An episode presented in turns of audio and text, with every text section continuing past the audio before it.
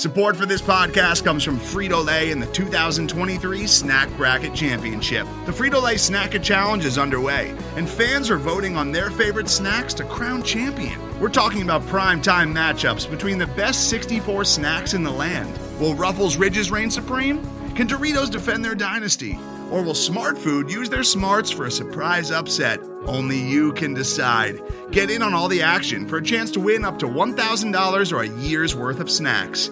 Let your snacks be heard. Just go to fritolaysnacket.sbnation.com to vote and enter for a chance to win. No purchase necessary. Sweepstakes ends April 3rd, 2023. Void where prohibited. Year's worth of snacks awarded in the form of 52 coupons, each good for one bag of chips. See official rules at fritolaysnacket.sbnation.com.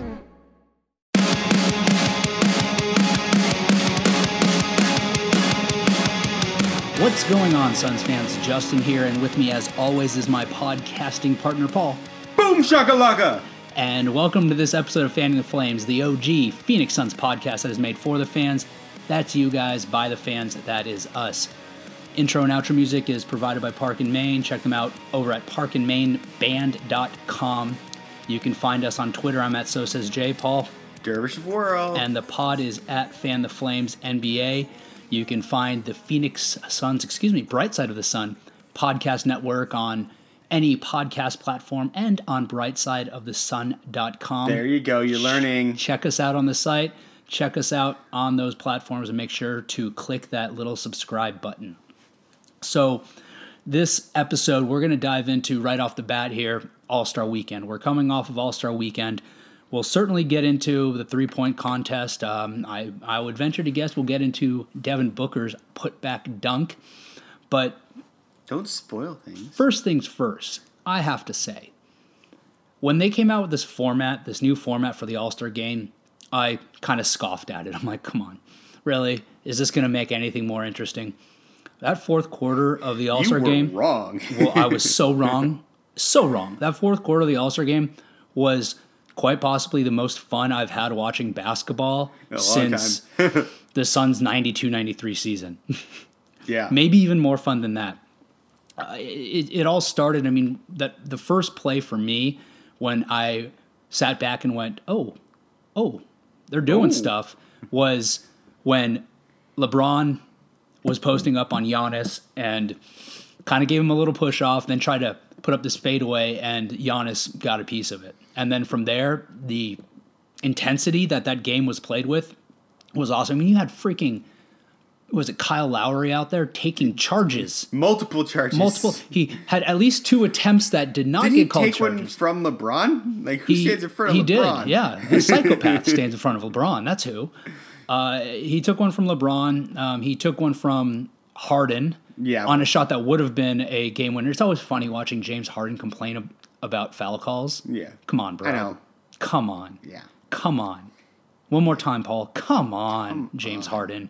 Don't you ever Your game Dare. is getting fouls. You can't complain when you get a foul called. out. Right, especially when you lower your shoulder into a defender and knock them over. Yeah. Hmm. But uh, yeah, that that I fourth, can't believe James Harden lost. Could have won that game. yeah, he he could have. Like he completely like, I, maybe it was just um, fatigue from playing that long without like really good rest or anything, um, and being hungover because you know he he's probably hungover. Shy Town. Yeah, you know what else are you gonna do in like four degree weather? Drink and go to strip clubs. That's what I assume happened. Yeah, that's what that's what he does. Um, but he was like right there. He had like a clear lane to a layup. Nobody around him should have made it, but he passed it off for a three. I think just out of pure instinct and habit.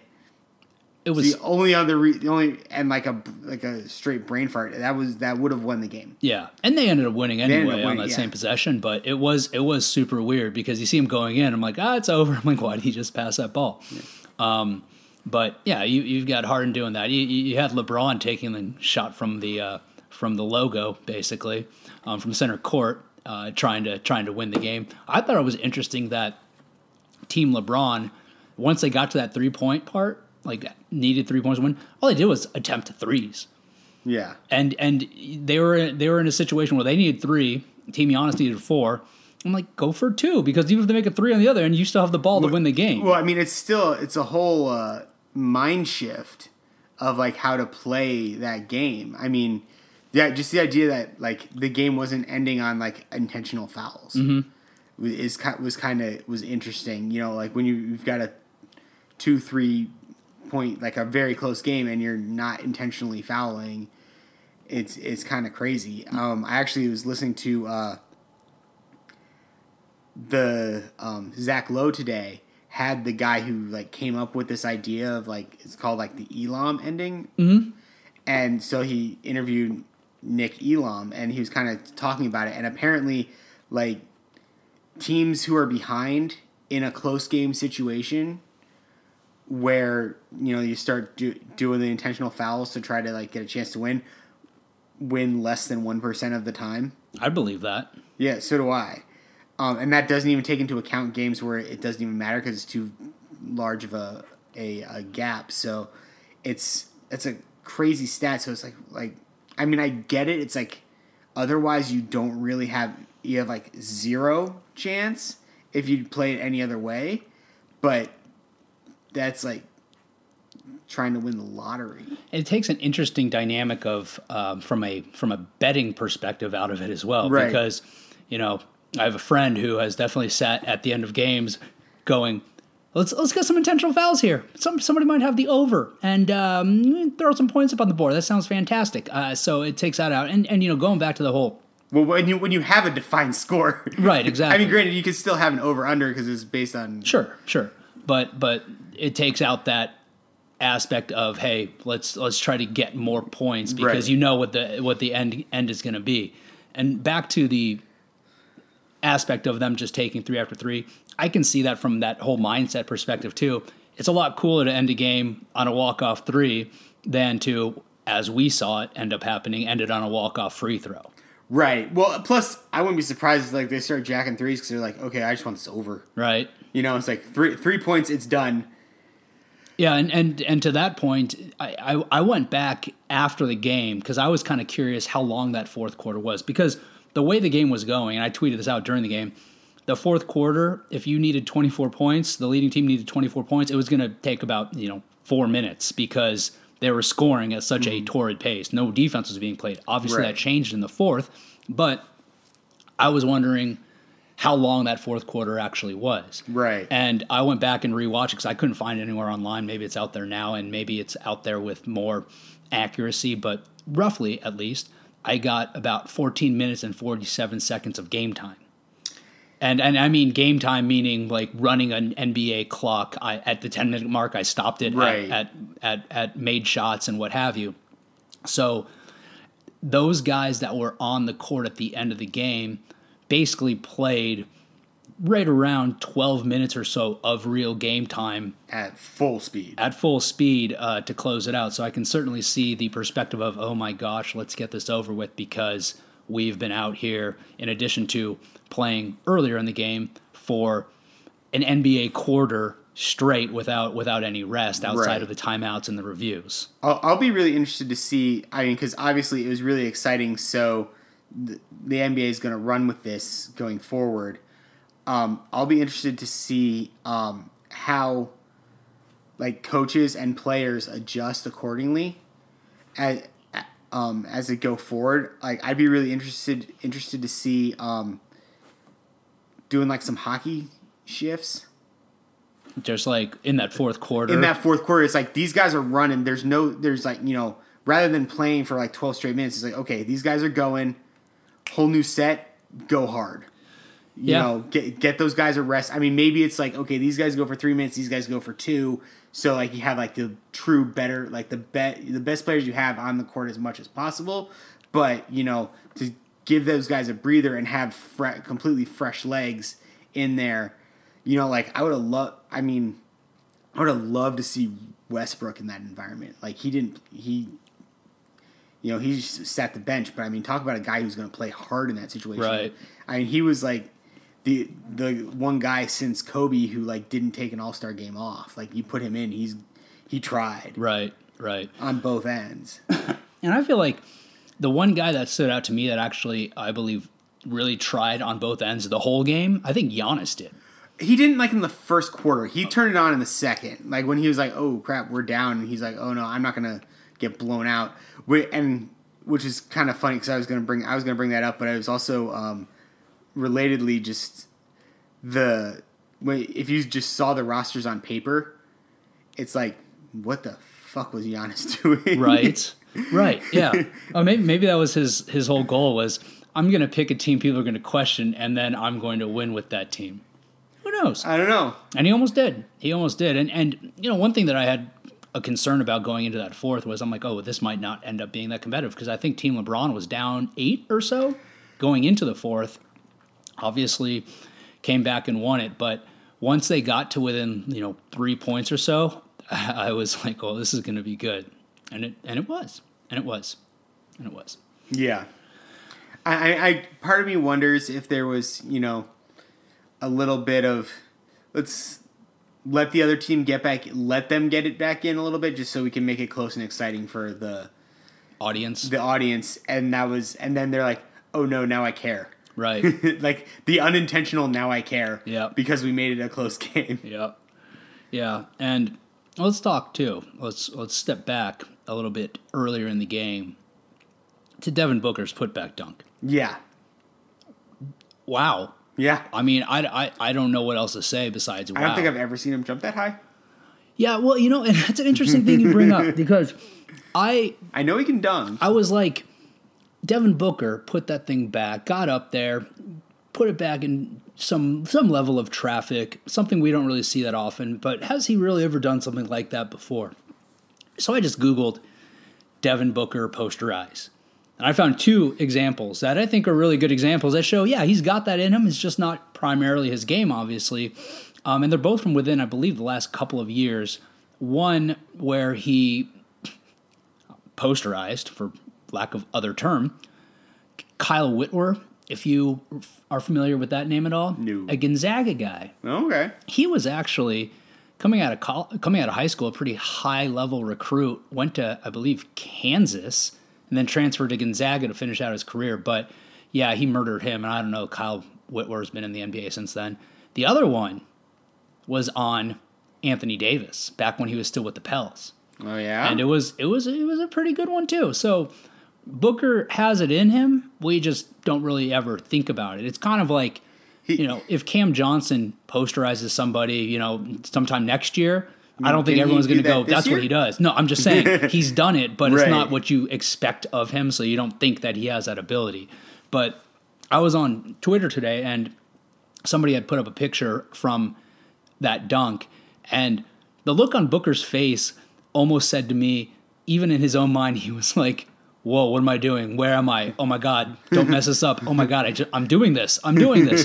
because there's just kind of this mix between concentration, confusion, Fear. shock and fear yeah um, but it was it was great and you know he ended up even though the box score showed 19 minutes he ended up playing more around 10 or so uh, because he had played seven going in i think anybody that played in that fourth quarter for whatever reason box score just added 12 minutes um, because i remember the i think kellan olson had first tweeted out you know booker's line when he came out in the fourth booker's final line 19 minutes six points four rebounds. And i was kind of like no, there's no way he played 19 minutes. Yeah. but he did get in around around 10 but even though the stat sheet wasn't stuffed like we would all like to see i mean he didn't hit any of the threes he took like he did the night before I think it was a little first time jitters. but but yeah it's that and on top of that i mean you think about it most of his threes that he missed were long yeah. that's just adrenaline i think but he still got kind of that all-star moment right. you know, that's something that will be remembered. He'll Mm-hmm. remember it. Suns fans will remember it. And I wouldn't be surprised if, you know, as we see All Star games down the line, they show highlights of All Star games past, that, that type of thing, you know, pops up, especially considering this All Star game is one that really is monumental to a certain extent for the NBA, not only with it being the first All Star game after Kobe's passing, but also with it being the first All Star game with this with this New format, format, yeah. and being what has to be, and I haven't seen every All Star game, but it has to be the most competitive All Star game that there's been ever in the NBA. I just I, I wonder if if they'll figure out something in some way to try to keep that competitiveness in the previous three quarters in some way, shape, or form. I think the intent with the having like a charity goal and you win each quarter was like a hope that like they would get competitive, but I don't think that really happened as much. Mm-hmm.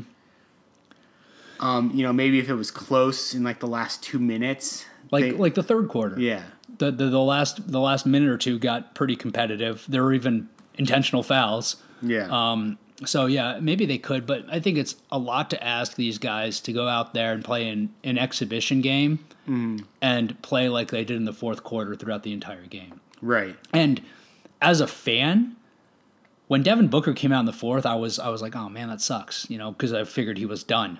yeah, But then as that game got as physical as it got, I was kind of like, you know what? Mm-hmm. I'm okay having Book sitting on the bench right now. As much as I would love him to have the opportunity to kind of make big shots down the down down the stretch there, with the luck that the Suns have, uh, some freak accident would have happened and he would have gotten injured, and and then we would all be sitting here being like, great, now the rest of the season's just completely yeah, so, but let's talk briefly on on Booker's three point performance. I mean, rounds of 27, 26 from the guy who still holds the record for most points in a round right, in a year when they didn't have the additional six points from these two deep balls.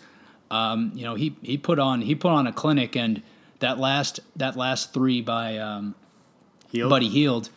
It was like in slow motion to me. I'm just like, I'm like, oh, don't go in, don't go in, don't go in. yeah, and and he made it. Kudos to him, but Yeah.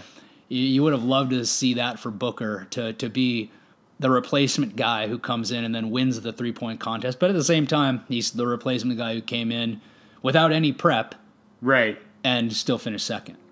Yeah, he's got some muscle memory. He, I mean, compared to some of the other guys, he's he's done it like was this is like Fourth, I believe. he's a fourth year in a row.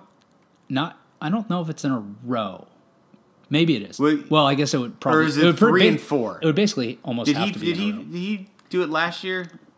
I honestly don't I can't remember. I because I know he obviously he won it that first year, and then he had to come back as the defending champion. I think he, I don't remember. I just know he's done it. This is at least his third. It'll He- probably be his last, at least, or for a bit, until he becomes a perennial All Star. Right. Yeah. So Booker. Yeah. So Booker won it two years ago. So then he would have done it last year, presumably, right?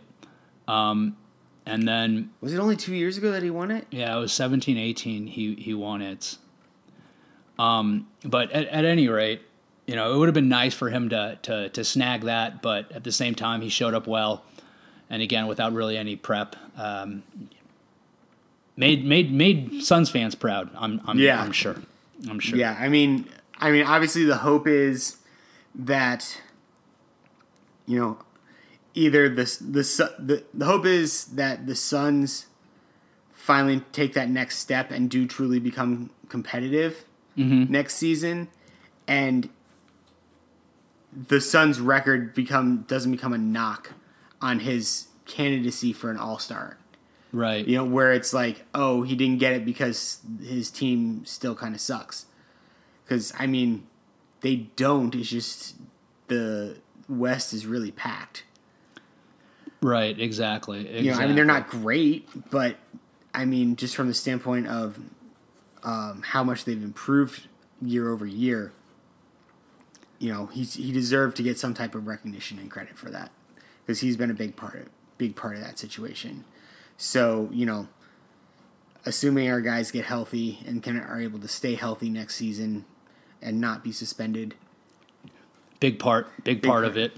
Um yeah that and and hopefully we are trending in the right direction. And and so it was booker's fourth time. Okay. so he did it and that's why i was kind of quiet there. He did it in 2016 um 2018 which is the year that he won it 19 and then this year. So that's that's that's a lot for a guy who's in his fifth year. So so anyway let's let's take a quick break and we'll get into some of those health points that you brought up because James Jones today came out and said that the Suns expect to have everybody but Frank ready to go after the All Star break for their first game against the Toronto Raptors. So we'll chat about what exactly that means for the team and, and where we see that leading them. All right. As we mentioned going into the break there, James Jones was on Burns and Gambo today doing his uh, weekly interview.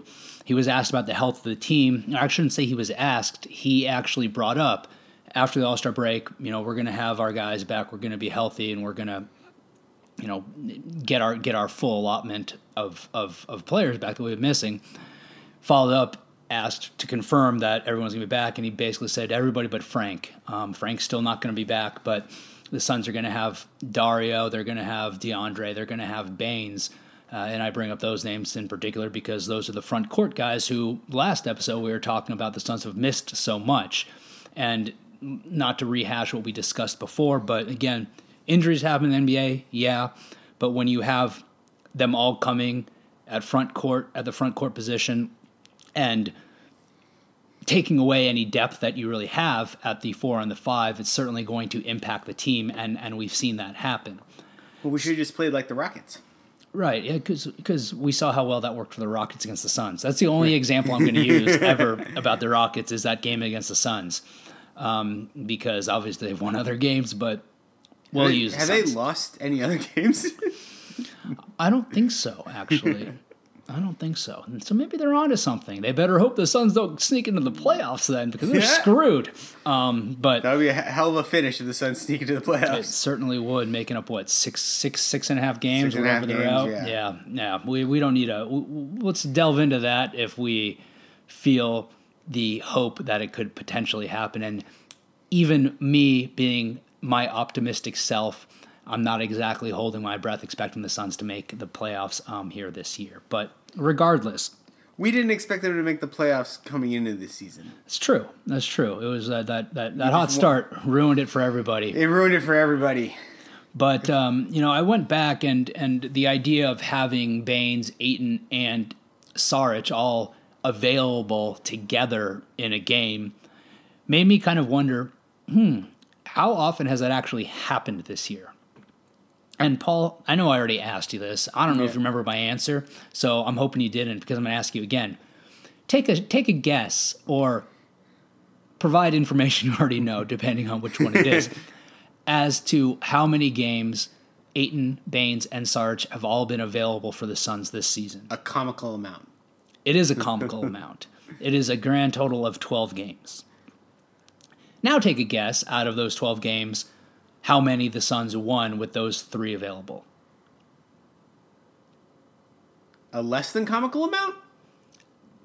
I would call it a borderline impressive amount. I would call it actually nay. I would call it an impressive amount. The Suns in those 12 games where all three of those guys have been available are 7 and 5. And in one of them, where all three were available, Sarge I think only played like four minutes because I think that was the game that he ended up getting injured in, mm. or at least one of the times. So, and that was a loss. So, you know, take that for what it's worth. But regardless, you have that 12 game, obviously a small sample size, but that's a winning percentage that if you extrapolate it out over a season, gives you a 45 46 win team. I'd take it. I would absolutely take it. And, and, uh, there were teams that they played in there that they beat. They beat the Knicks twice. Yeah. Um, they they beat um, Sacramento. They beat Charlotte. They beat Orlando, who, well, you know, you don't think much. They're technically they're a, they're a playoff team right now in yeah. the East. Uh, but they also beat Portland and they beat Boston. Uh, so so they they beat some heavy hitters or at least strong hitters yeah. uh, out of those seven wins, and and that's kind of to the point that we had discussed before and the difficulties that it comes with having these injuries all overlapping and all being in the front court position and how that impacts a team like this. Again, as a team is built, if healthy, or at least if relatively healthy, or at least if not unhealthy all at the same time, right. it's a team that could be built to be a 500 ish high 30s win team at worst, or if we again extrapolate it out, a 45 46 win team. I'm not necessarily saying that if they keep all three of those guys healthy for the rest of the year, they're going to be a 555 winning percentage team throughout the end the rest of the season, but it shows exactly what type of impact having those three guys not available to play with one another uh, on a regular basis um, has had on that team. Yeah, I mean it's it'll just it'll just be nice to have essentially a full complement of a team for you know as long as their health allows. Right. Fingers crossed. Um, just because you know the Suns arguably like some of their losses was just due to you know there were a couple games there where they just lost due to fatigue. You Right. know they could the the roster was so depleted. You had guys like what, what was it um, like Ayton played like 42, 44 minutes on the second night of a back to back in at least one of those games. You know that that's not, and then he got injured shortly after that. That might he might even got injured in that game. Right. Um. Yeah, I mean, at the end of the day, having those guys out or having one or two of those guys out is going to force the team, if it wants to stay in games and be competitive in games, to stretch the minutes that other players play, like like your example of Ayton. Uh, and and that creates not only the issue of fatigue at the end of a game, but again, as you pointed out, uh, you know the potential risk of, of, of injury when you when that fatigue sets in. Then you know you- you're not as cognizant of what's going on. You're more prone to to lapses that could result in injury and what have you. So I am excited to see a how long we can have those guys available all at the same time, and and b what that ultimately does does for this team. And I think that you know we, we might you know we, we won't necessarily see the seven and four team that we saw at the start of the season, maybe. Um, but I think we'll see uh, a, a team that is less the team who has gone through long losing streaks and who has burnt out at the end of games and what have you. Uh, and and I think that extends also to the rest of the guys because if you're not having to tax your bigs, then guys like Devin Booker aren't having to press as hard throughout the entirety of the game. That's not to say he's not going to be playing hard, of course, but not have to press as hard and and also not be as worn down. So I think it's really a ripple effect throughout the entire team when you have your front court as depleted as it has been and and hopefully these guys can can stay healthy and we can see a solid second quote unquote second half of the season also known as last 27 games which is not half at all but you know what I mean right. Yeah, I'm. I'm just. I'm just hoping. Uh, Baynes's uh, offense comes back even slightly. Like I don't expect the the nuclear start that he had to the season, but it'd be nice if it wasn't the poop on a porch that was after he came back from his first injury. Um, you know, just to kind of round out that bench a little bit from a scoring perspective. Um, it'll be interesting um, seeing you know Baynes Dario's now like going to be probably a full time bench guy because clearly that starting unit eh, um, is arguably the best in the NBA statistically. Um, so that's um, that's going to continue, and how that affects the rest of the rotation um, will be interesting to see. Um, you know, the bench is still a little light on scoring, so we'll see how that goes. But um, having players is better than not having players. Right, exactly. And and you know, the other thing that I will be interested in in, in seeing how this develops is the the pickup of Jonah Bolden. Because, you know, he's he's a guy that had we had him earlier in the year, and, and this is obviously based off of his one game sample size. But had we had him in earlier in the year, then perhaps some of that front court lack, that lack of front court because of injuries, wouldn't have been as impactful because you know he he came in to to that game and uh, the one game that he played against Golden State and and certainly made an impact not only in the minutes that he ate up, giving productive court time, but also in you know how he played. He, you know, Right. in that one game, he played 26 minutes, fresh off signing a 10 day contract. He plays 26 minutes, scores six points, excuse me, seven rebounds, two blocks, a steal, and in that game he had the second highest plus minus of the team Right. behind Cam. So even if something happens and one of those guys, which I'm sure will happen at some point, there's a likelihood that DeAndre, Saric, and or Baynes will miss some time again. Hopefully, Bolden's a guy that you know if he ends up sticking around, Yeah, we got Uh, two more games of them. Yeah, and and you know he performs like this and and fills that role, then I don't see why the Suns don't don't keep him around, especially now that you know my my favorite for a potential waiver slash pickup uh, has now officially signed, or not maybe not official yet, but is going to be signing with the Clippers and Reggie Jackson. so we'll see. I guess that's really all we can say at this point. You know, Yep. we've we've endured what we have. Yep. We've seen the ups and downs. We had a hot start to the season. We had some lulls during the season. And now, maybe with this stronger complement of players available to the team, we'll see that turn mm. into some some wins, which we'll get into next episode.